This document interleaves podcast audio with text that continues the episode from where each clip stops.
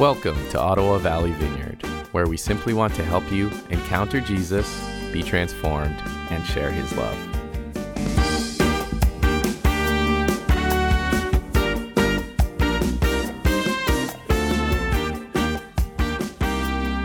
Cool. Well, we're here uh, in uh, what we're calling, um, I don't know if I've named the series well enough or not, but uh, Formation series, where we're looking at uh, some of the story of uh, the people of God through the Old Testament and how that's formed our faith, formed our journey, uh, and formed our, our story together, and hopefully ultimately forms our character that we will learn some things through this that will be transformative, that will make us new. And we've been going through the story of Abraham and now we're jumping to the story of Joseph.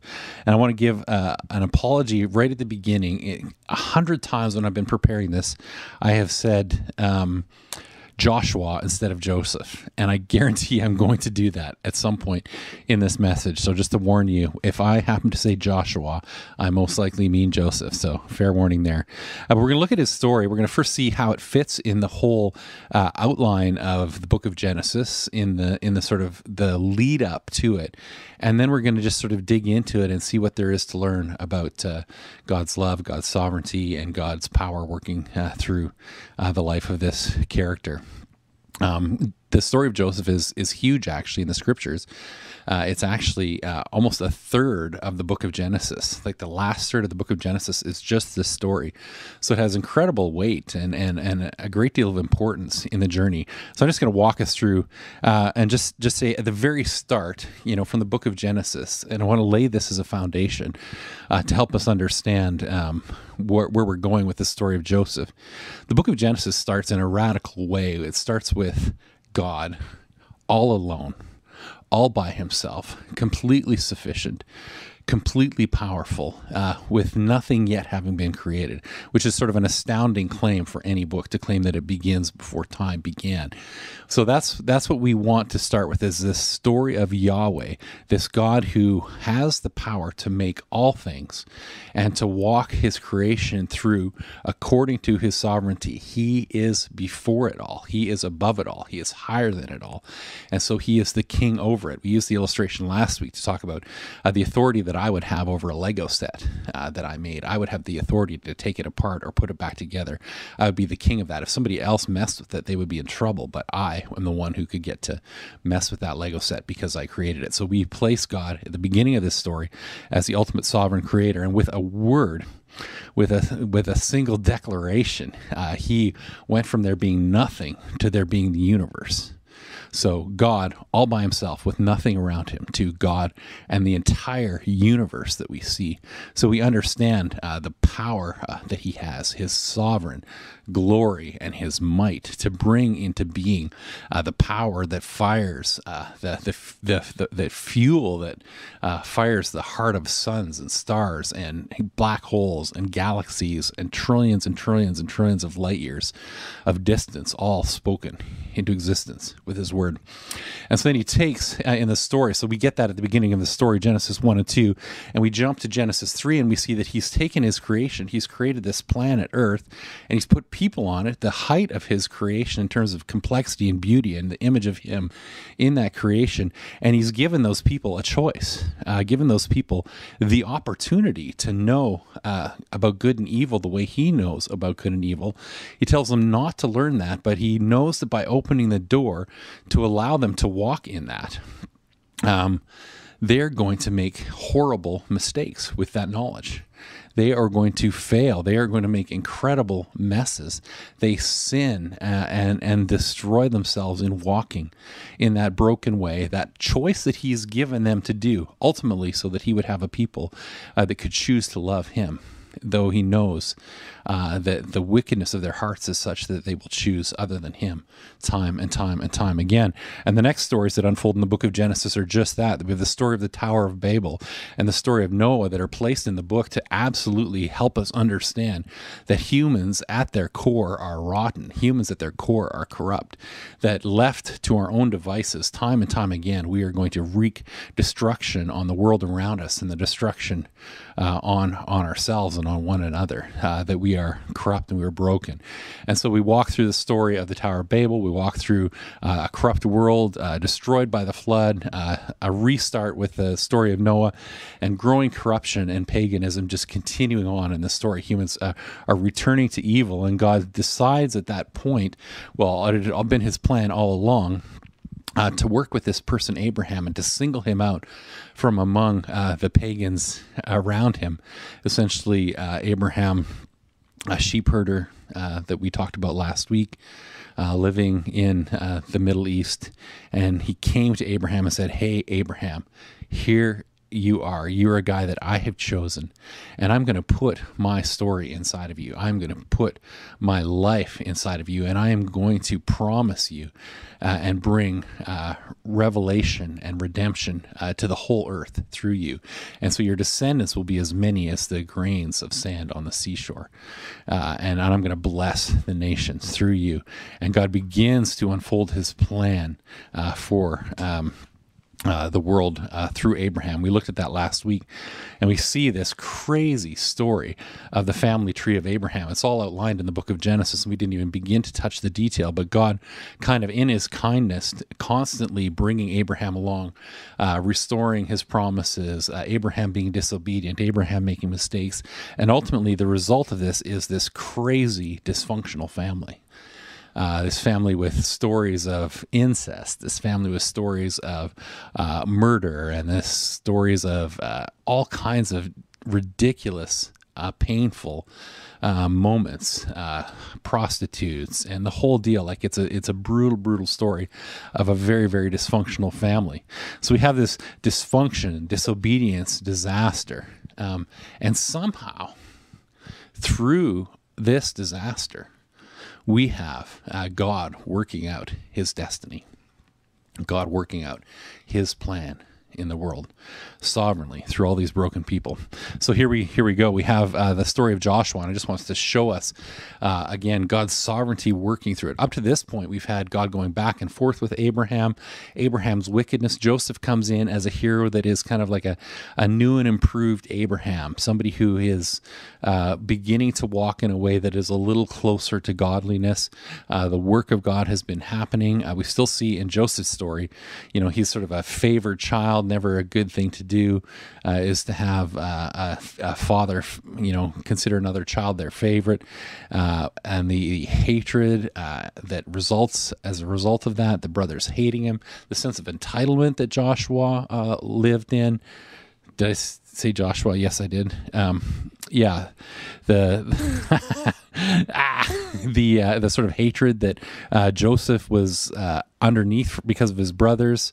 Uh, he becomes sort of an entitled guy. He was tattletaling on them, uh, and ultimately uh, he was a part of this sort of disaster, but beginning to be this sort of redeemed person in this story.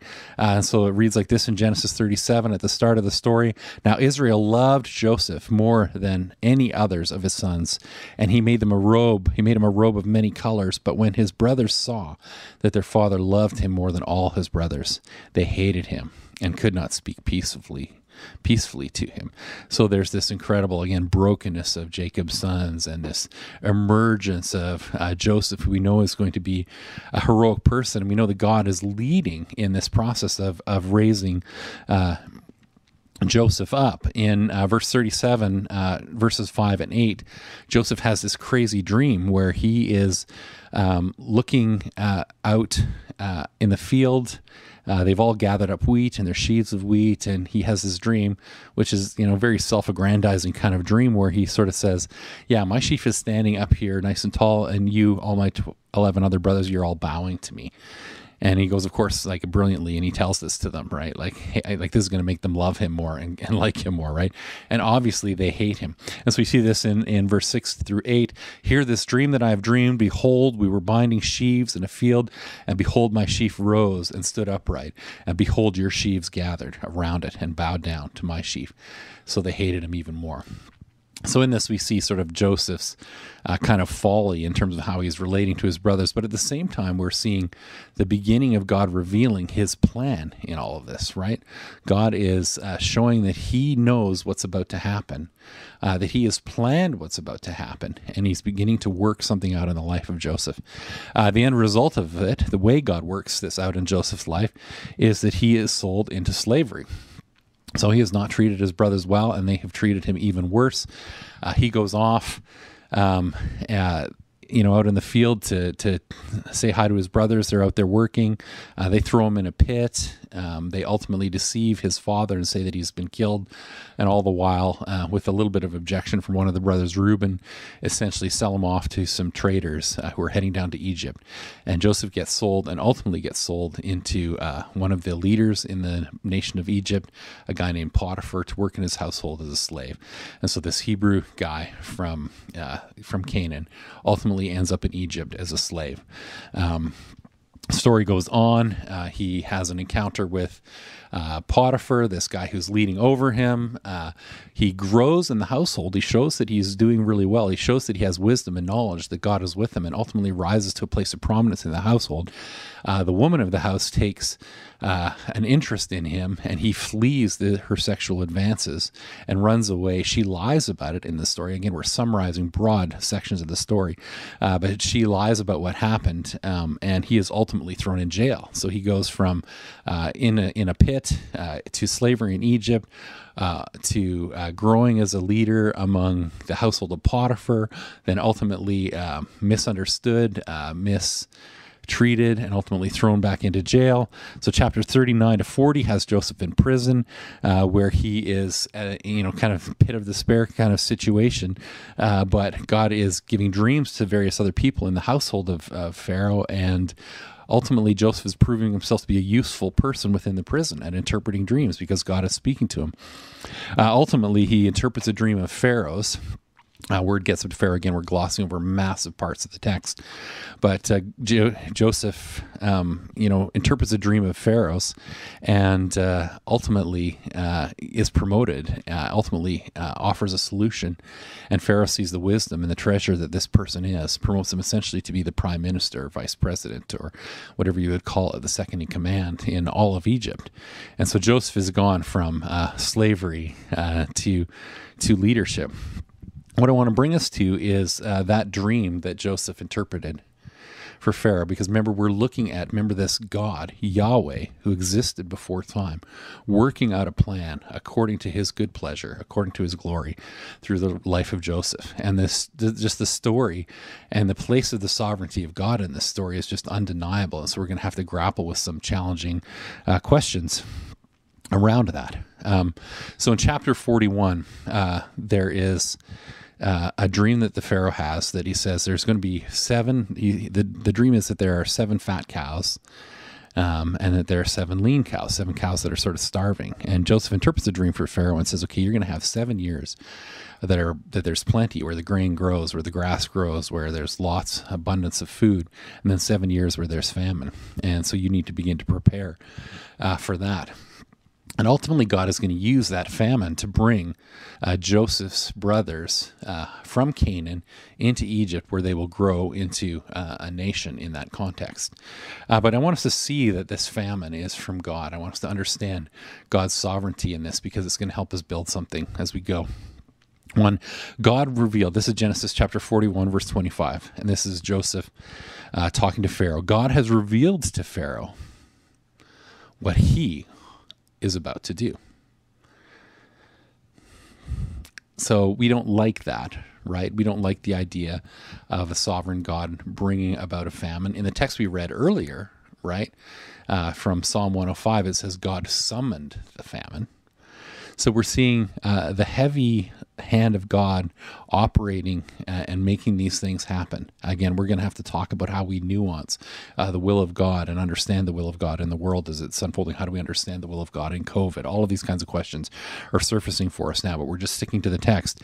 Uh, later on, a couple of verses later, so Moses is going to great pains to make sure that we understand God's involvement in this famine, right? He says it three times in a very short period in the text. God has shown to Pharaoh what he is about to do. So again, repetition. And then later in verse 32, and the doubling of Pharaoh's dream. So Pharaoh had a su- subsequent de- dream. The doubling of Pharaoh's dream means that the thing is fixed. Like, how strong is this language? The thing is fixed by God, and God will shortly bring it about. So, this is crazy. God uh, summons, creates, fixes, makes this famine happen. And Moses is a, the writer of the the book of Genesis is a great pains to make sure we understand God's hand in all this. And we look uh, back even through the archaeology, we see these uh, granaries that were that have been uncovered in Egypt, where just so much uh, grain was stored, and some people would attribute them to Joseph's time.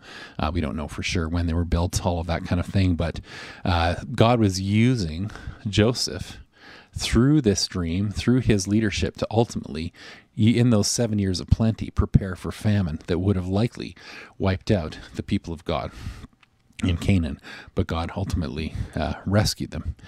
And so Joseph says it like this in verse 45 when his brothers finally come to him. Again, I'm skipping over large parts of the text. Joseph's brothers come to hang out with him uh, and to say, Hey, we need help. They don't know yet that he is. Uh, he is Joseph, their brother. Um, that's revealed through, you know, again, another crazy part of the story that I'm not going to go into. But ultimately, once they figure out that he is uh, Joseph and that th- those are his brothers, he explains it to them like this He says, And God sent me before you here to Egypt to preserve for you a remnant on the earth and to keep alive for you many survivors.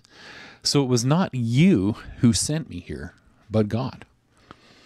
So Joseph was thrown into the pit. Joseph was sold off as a slave. Uh, and his brothers did that with wickedness and with evil in their hearts. And Joseph is saying, So it was not you who sent me here, but God. It was not you selling me into slavery. It was God sending me. It was not going into bondage, it was going into mission, going into purpose. And so, a radical uh, perspective uh, that Joseph had there. Again, it's so hard to go through such a, a, a long story so fast. But by the time we get to chapter 50, uh, they're reestablished. They're kind of in Egypt. Uh, Jacob has died. Uh, Joseph's father has died. And the brothers are at this point in the story where they're like, we, we need to restore things with our brother. We need to sort this out because he's going to be really mad that his father died. He's going to be really mad about all the stuff that we've done to him. Even though he's taking care of us, even though he's got food for us, even though we're sheltered here, we know he must still be angry with us. He must still hate us for what we've done to him. So they come to have a conversation with him.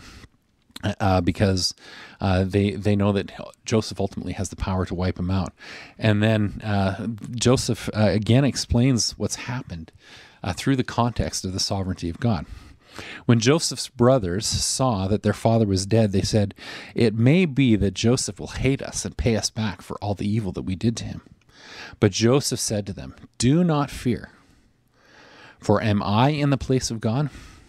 As for you, you meant evil against me, but God meant it for good, to bring about it that many people should be kept alive. And so this verse, uh, Genesis uh, chapter 50, verse 20, is a really, really famous and important verse in all of the arguments about Calvinism and Arminianism and uh, the whole sort of is God sovereign? Do people have choice, free will, all that sort of debate. This is one of those texts that's really important. And I just wanted, so, so I took some time to dig into it, right? Because we, it reads like this, as, as it did in the text As for you, you meant evil against me, but God meant it for good but I've heard people, and, and I've done it myself, uh, just sort of really quickly glossing over the text, sort of saying, uh, But you meant evil against me, but God used it for good. Right? That's just sort of a common paraphrase that we hear. And I just wanted to just let that sit with us for just a minute, right? Like that's one way to sort of interpret it. Uh, a person meant evil towards us, or we meant evil towards a person. But God then maybe somehow took that mess and said, "Oh man, I wasn't expecting that. I, I, I didn't really think it should go that way. That's not what I wanted to happen. So I'm going to have to take that evil mess you made and I'll sovereignly untangle it and put it together and somehow work something good out of it. And that's what I'll do. Uh, I meant it for evil, but God took that thing, fixed it, and used it for good. That's not what the text says at all. Uh, when you when you unpack it in the Hebrew, it really means what it says literally in the text. But as for you, you meant evil against me, but God meant it for good. Uh, that word uh, in the Hebrew for meant is in both of those positions in the sentence. It's the exact same Hebrew word. It's a repetition. You uh, accounted it, you designed it, you devised evil against me, but God devised good for me, for us, in it. And Moses doesn't seem to have any problem with that paradox. But that doesn't make sense to you and me. How can uh, people devise evil and God have devised good through it? It, it, it doesn't work for our Western mind. It works for the Eastern mind. Uh, Moses could understand it, but for us, it's like, how does that happen? How can uh, the evil that's done against me also be the good that is done for me? Um, and what we're going to see is that God, in his sovereignty, is capable of doing that. So let's just break it down to, to the positions in the story. Uh, so, say we are Joseph in the story, right? We can see evil things happening to us, and we can see uh, evil things uh, happening around us, um, both as uh, evil things that are happening, like truly evil, truly wrong, truly bad, but also as part of the journey towards something good that God has planned for us. That's what we see in the text. That's what we see in the story of Joseph. And so Joseph spends these 22 years of his life in this crazy place where uh, he has had this evil done to him of him having been sold into slavery. And you know he's 17 years old at this point. We know how many years he was uh, with Potiphar, how many years he was in jail, how many years he was with Pharaoh uh, until the famine uh, unfolded. Um, so we we know that timeline is 22 years. Joseph lived not knowing the plan that was there for him. All he knew was that evil had happened to him. Right? So there's this uh, incredible challenge. And I think probably it's safe to say that some of us are in that place. Some of us know what it's like to be in that place where it feels like evil has been done to us. It feels like the world has turned against us. Maybe it's you're thinking of COVID. Maybe you're thinking of uh, somebody has has hurt you. Somebody has harmed you. Maybe you're thinking about um, uh, pain that you're in for for whatever reason, and that could be attributed just to the evil works and evil deeds of that person.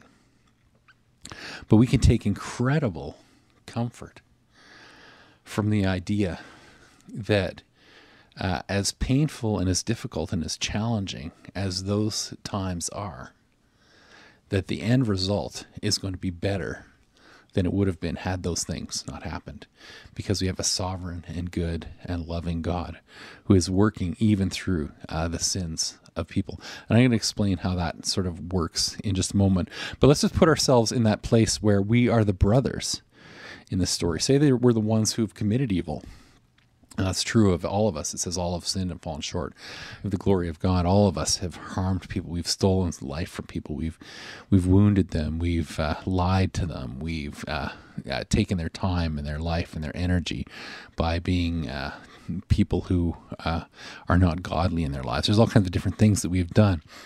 Um, and in that, in that story, in that paradox, you know, Joseph is fully able to say that uh, they're responsible for that evil. They're responsible for the wicked things in their hearts. They're responsible for having thrown him in a pit and ripped his cloak and lied to their dad and, and sold him off into slavery. And the same is true for us. We are fully responsible for our evil deeds and for our sins. Yet, God can still work his ultimate goodness and glory through them. For God, it's not a paradox. For God, it's possible. Uh, the big question that we have to come through, the thing that we have to, to deal with in all of that is, is this question of how can God act through the sins of people while himself remaining sinless? Like, how does that sovereignty work? Is he a God who is just sort of some sort of twisted being uh, up in the heavens who has like set things out so that his people would have the opportunity to sin and they would have the opportunity to fail so that he would get to judge them? Is that sort of what's in the heart of God? Is is that how that works? And I think the best way that I can uh, I can help us come to the conclusion uh, that this is God working love for us is to just use a simple uh, illustration or a simple uh, metaphor, uh, just the story of uh, the kid stealing cookies from the cookie jar. Now imagine that you're a father or a mother, and that you are sort of walking by um, the kitchen and you see out of the corner of your eye that your little child is uh, reaching up on the counter, uh, stealing something uh, from from the counter. They've been told not to take the cookies. That those cookies are for later. The company is coming soon, and I've got them set out and ready for the company. But the kid has snuck into the kitchen and stolen and, and is stealing the cookies. Now, you as a parent have a choice uh, to um, deal with that in a couple of different ways. Um, you can one say I'm going to step right into that room and I'm just going to sort of walk in and uh, and uh, make it look like I didn't really notice them, but I walk in and immediately they'll realize they're getting caught. They'll put the cookies back and, and we'll just sort of pretend nothing ever happened there. Or you could, um, you know, step into the room and confront them immediately on that issue. You confront them on their sin, confront them on their disobedience, and say, "Hey, that is a uh, a thing that we need to deal with right here and right now." But sometimes as a parent, it's been my experience, and I think sometimes be your experience as a parent that with the same love in your heart, you can quietly watch your children steal the cookies and watch them eat the cookies. And you can wait for that moment of recognition on their face when they know honestly for themselves that they've done something that isn't right and you can see that glimmer of repentance in their heart, that glimmer of, oh man, I shouldn't have done that. And you can use that moment to go and to have that conversation with your child. Uh, you can use that moment to teach them. You can use that moment to uh, say, "Hey, let's let's go here for a second. Let's look at a recipe for cookies, and let's look at how much sugar is in those cookies, and let's look at how much butter is in those cookies, so that you can know that you know these are a wonderful little treat and a snack for you when we we dole them out for you. But they're not something that you're supposed to be eating by the handful because they're not good for you. And maybe you wait long enough till that kid has a, a bit of a sore tummy from having eaten so many cookies, so that their experience is teaching them as well." And so you see uh, that as a parent, you can uh, love a child through the possibility of them uh, walking in sin, walking in uh, something that is contrary to your will. And you can watch that unfold and you can still have love in your heart. And so when we look at this incredible paradox that uh, things happen that are evil and wrong, and at the same time, uh, they are used uh, by God to bring forth His goodness and His salvation and His glory. Uh, we, we simply marvel at the mystery that God is powerful enough to bring love and salvation out of both our suffering and our sin. He can bring love and salvation, not only out of our good decisions, and that's obviously preferable. There again, there's not an excuse for sin in this but God can bring His love and His goodness out of things that we feel like are things that are hurting us, or even these moments when we've hurt others. And that's the beauty and the power of His sovereignty.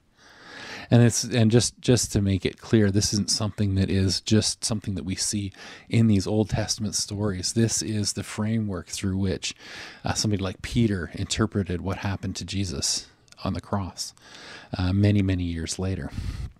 That God was sovereignly working his salvation in the work through horrible things. If we look at Acts chapter 4, verse 27 uh, to 28, and this is in a larger context, a larger sermon that Peter is preaching. Uh, he's saying this, saying, For truly in this city there were gathered together against your holy servant Jesus, whom you anointed, both Herod and Pontius Pilate, along with the Gentiles and the people of Israel. So all of these people, Herod, Pontius Pilate, uh, the Gentiles, the people of Israel, were all gathered against their holy servant Jesus. We're all gathered against Jesus, all gathered to work evil against him. But the way that uh, Peter frames it is he says, along with the Gentiles and the people of Israel, to do whatever your hand and your plan had predestined to take place. All of that evil was gathered to do whatever your hand and your plan had predestined to take place. So we take ourselves back to the first image, the image of Yahweh who existed before time, a creation that he created uh, in which to pour out his love and unfold his plan. Uh, people that he created with the uh, possibility and the ability to reject him and hurt themselves and cause great folly in the earth. And we look at all of the brokenness in the earth, uh, the brokenness of the ground, uh, corruption in human hearts, uh, a planet that uh, has earthquakes and fires and, and, and isn't always a safe place for us to live in. And we look at all of that um, as something that still fits under the banner of the sovereignty of God through which he works out something even better and something even more glorious and something even more beautiful, uh, something that more powerfully uh, glorifies His name. And, and it results in goodness for us. And that's the difference between him and a uh, pagan god of the land of Canaan, is that he is working out goodness for us, a goodness far greater than we could ever imagine. And so we live in this incredible place where we're comforted uh, by uh, the work that He's doing in the world. We're comforted uh, by the beauty that's unfolding through suffering, through tragedy, through pain, through difficulty. Uh, something greater, far greater, is still unfolding the beauty and the glory of God. And of course, we do see this most clearly in the cross. we see Jesus who, because of our sin, uh, at our hands, because of our wickedness, because of our rebellion, uh, died, was punished, was bruised for our iniquities. And we see you know, words uh, around the sovereignty of God, for God was pleased to bruise him for our sakes. And we know that through the wickedness of our hands, God, in his power and in his might, with the same power with which he spoke the universe into existence, affected our salvation and set us free from sin and sets us free from death and ultimately allows us to walk forward as his children and ultimately into eternity, ultimately into a restoration of that place of walking with God in the garden. And so we just simply marvel. We just simply surrender to it and say that we love him, that we trust him, and we give him our lives, the sovereign king of the universe. And that's our prayer.